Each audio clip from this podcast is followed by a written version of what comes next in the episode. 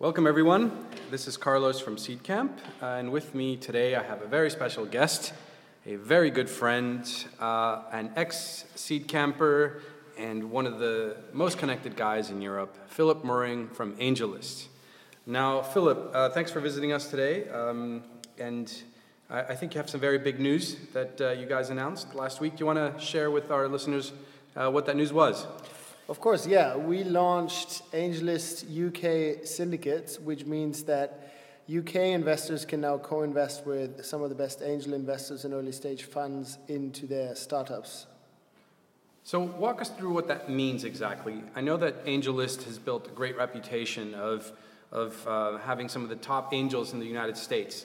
Does the UK syndicates means that US investors can invest in, in uh, UK startups, or does that mean that UK investors can invest in UK startups? Uh, both, basically. We got licensed uh, by the FCA late last year, uh, but what we announced last week was that actually now UK investors can run syndicates and UK backers, so ordinary people who want to invest in tech startups can co invest with those people through the syndicate structure.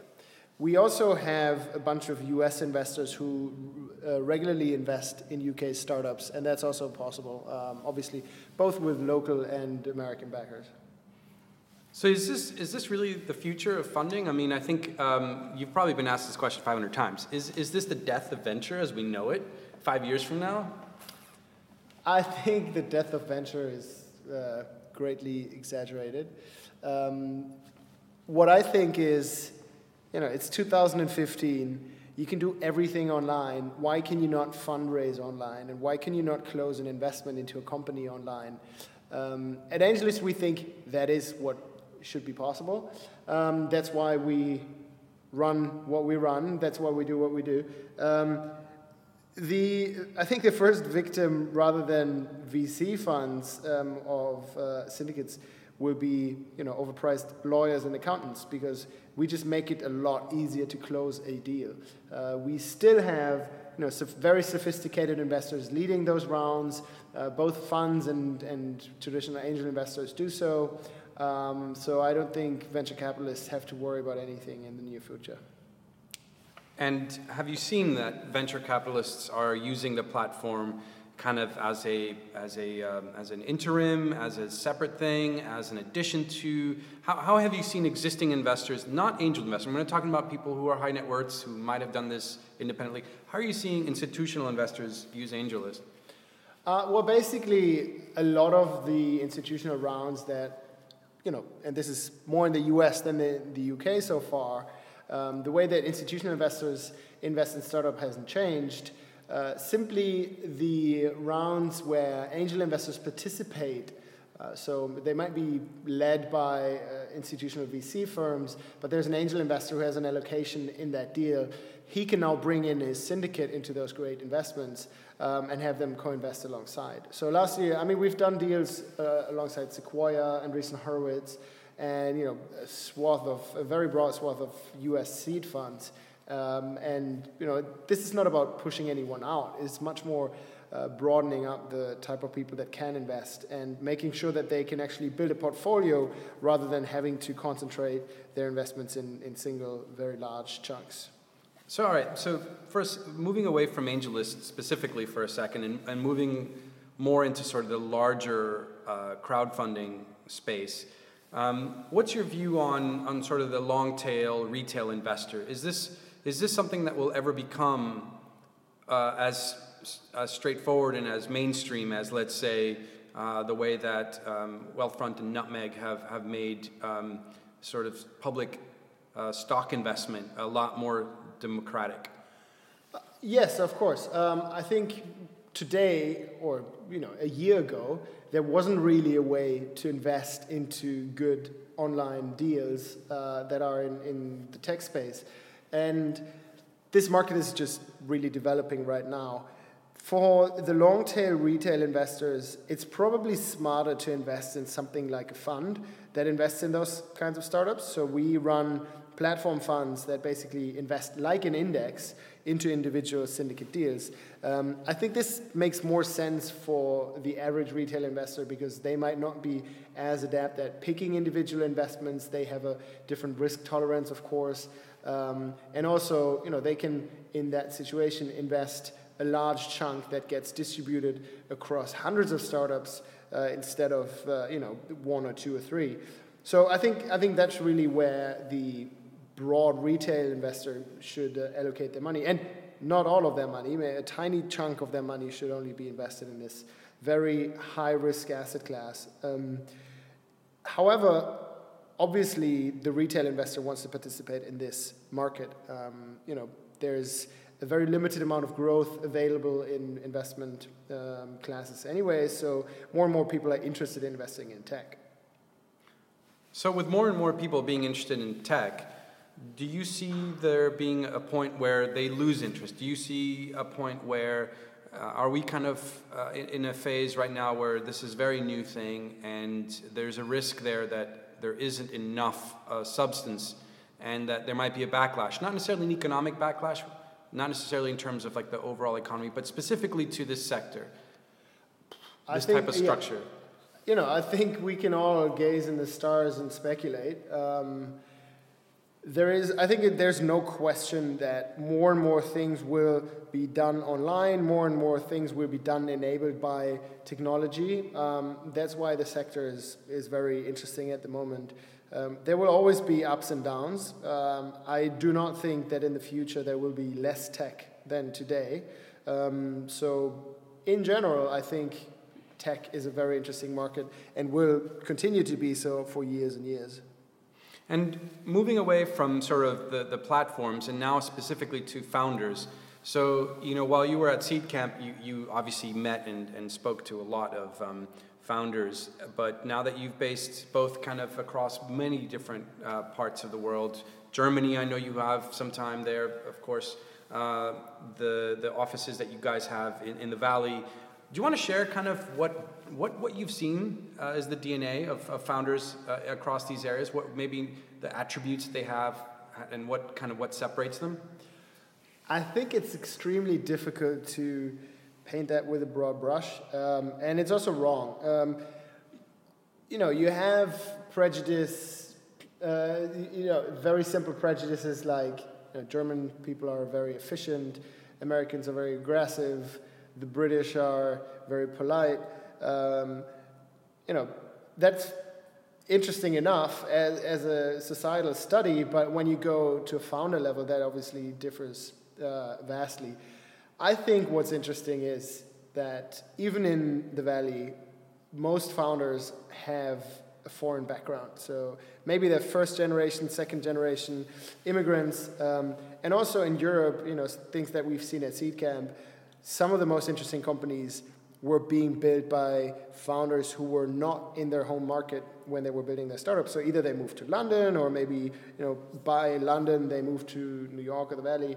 Um, I think what's an interesting thing, and I think what's something that you can generalize, is if someone has the balls to move, you know, their life, maybe their wife, maybe their family, uh, but certainly their business across borders, they look at the world in a different way than someone who stays in their hometown uh, for all their life. And you know, these are the people that investors look for. Investors look for people that are ambitious. Investors look for people that um, you know face uh, adversity and, and that, that move to the place or expose themselves to situations where they can be most successful. So, are you recommending that the first thing that a founder from Europe should do is move straight to the valley? uh, no, of course not. It always depends on what kind of business anybody is building. Uh, there's no question that in the valley you have a lot more funding. There's a, a lot more, a lot of a more mature ecosystem in every sense. Um, but you know, some companies are better built in Europe. Some companies, maybe a company that takes the advantages, uh, take, or builds an advantage out of the fact that there are 28 different countries uh, in the European Union. You know, uh, I don't need to stray very far to find a good example. TransferWise works in Europe because there are a lot of different countries with a lot of different currencies, so people need a cheap and simple way of transferring money. Um, you know, why would you invent Skype if you live in the US? You can just do a long distance phone call almost for free. So, um, you know, obviously some founders from Europe who had to pay long distance rates into different uh, countries uh, invented that type of business.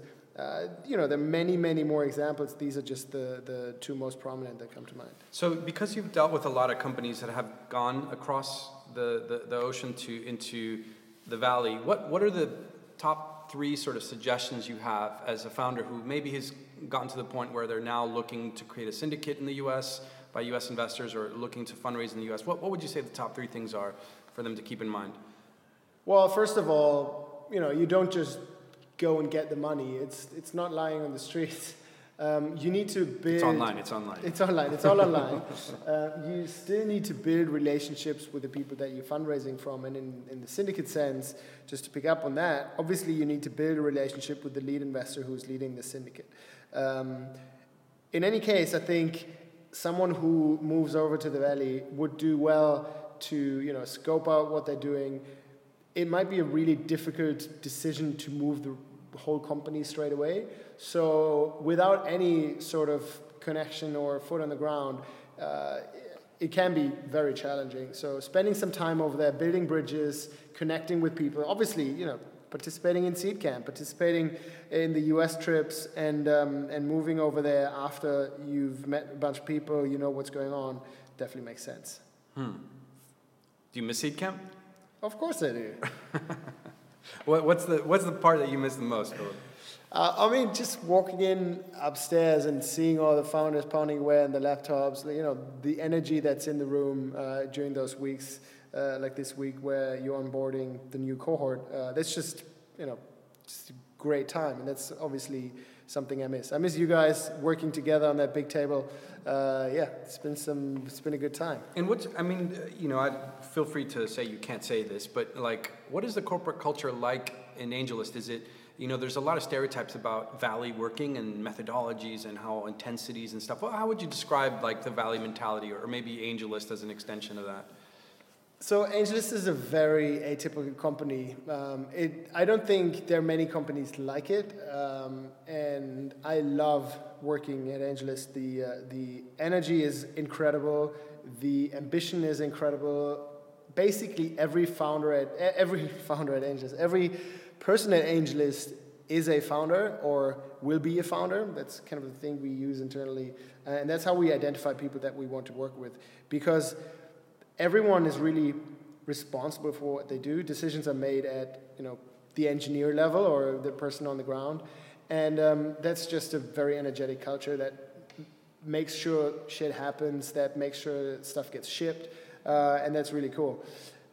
I don't want to, I, I, can't speak to the rest of the valley, um, but I would say that the biggest change for me personally is coming from a mostly human focused, um, well, um, relationship-based business at Seed Camp, where you know we had a lot of events, we talked a lot to people uh, in the teams that we backed. You know, we made sure that they got funding from our network, and we introduced a lot of people. Um, it's very different to work in a product-focused organization. Um, it's just a whole different set of metrics and uh, and and uh, key results that we're looking for in, in such a business. So that's been a huge change, but very interesting. Yeah, and um, what, what, what's your time split right now between Valley and, and Europe? Uh, I tend to go over every eight to ten weeks or so. Um, obviously, you need to spend some time with the team in San Francisco, um, but also I'm working on expanding in Europe. So yeah, I better spend the majority of my time back here. And, and for founders who, who, who share that, maybe you, do you have any good anecdotes of, of founders who have that same kind of lifestyle where maybe they've set up a company in the Valley or they've fundraised in the Valley, have a sales office, they have one here in, in, in maybe Western Europe and then maybe dev teams. Uh, do, do you have any good anecdotes there?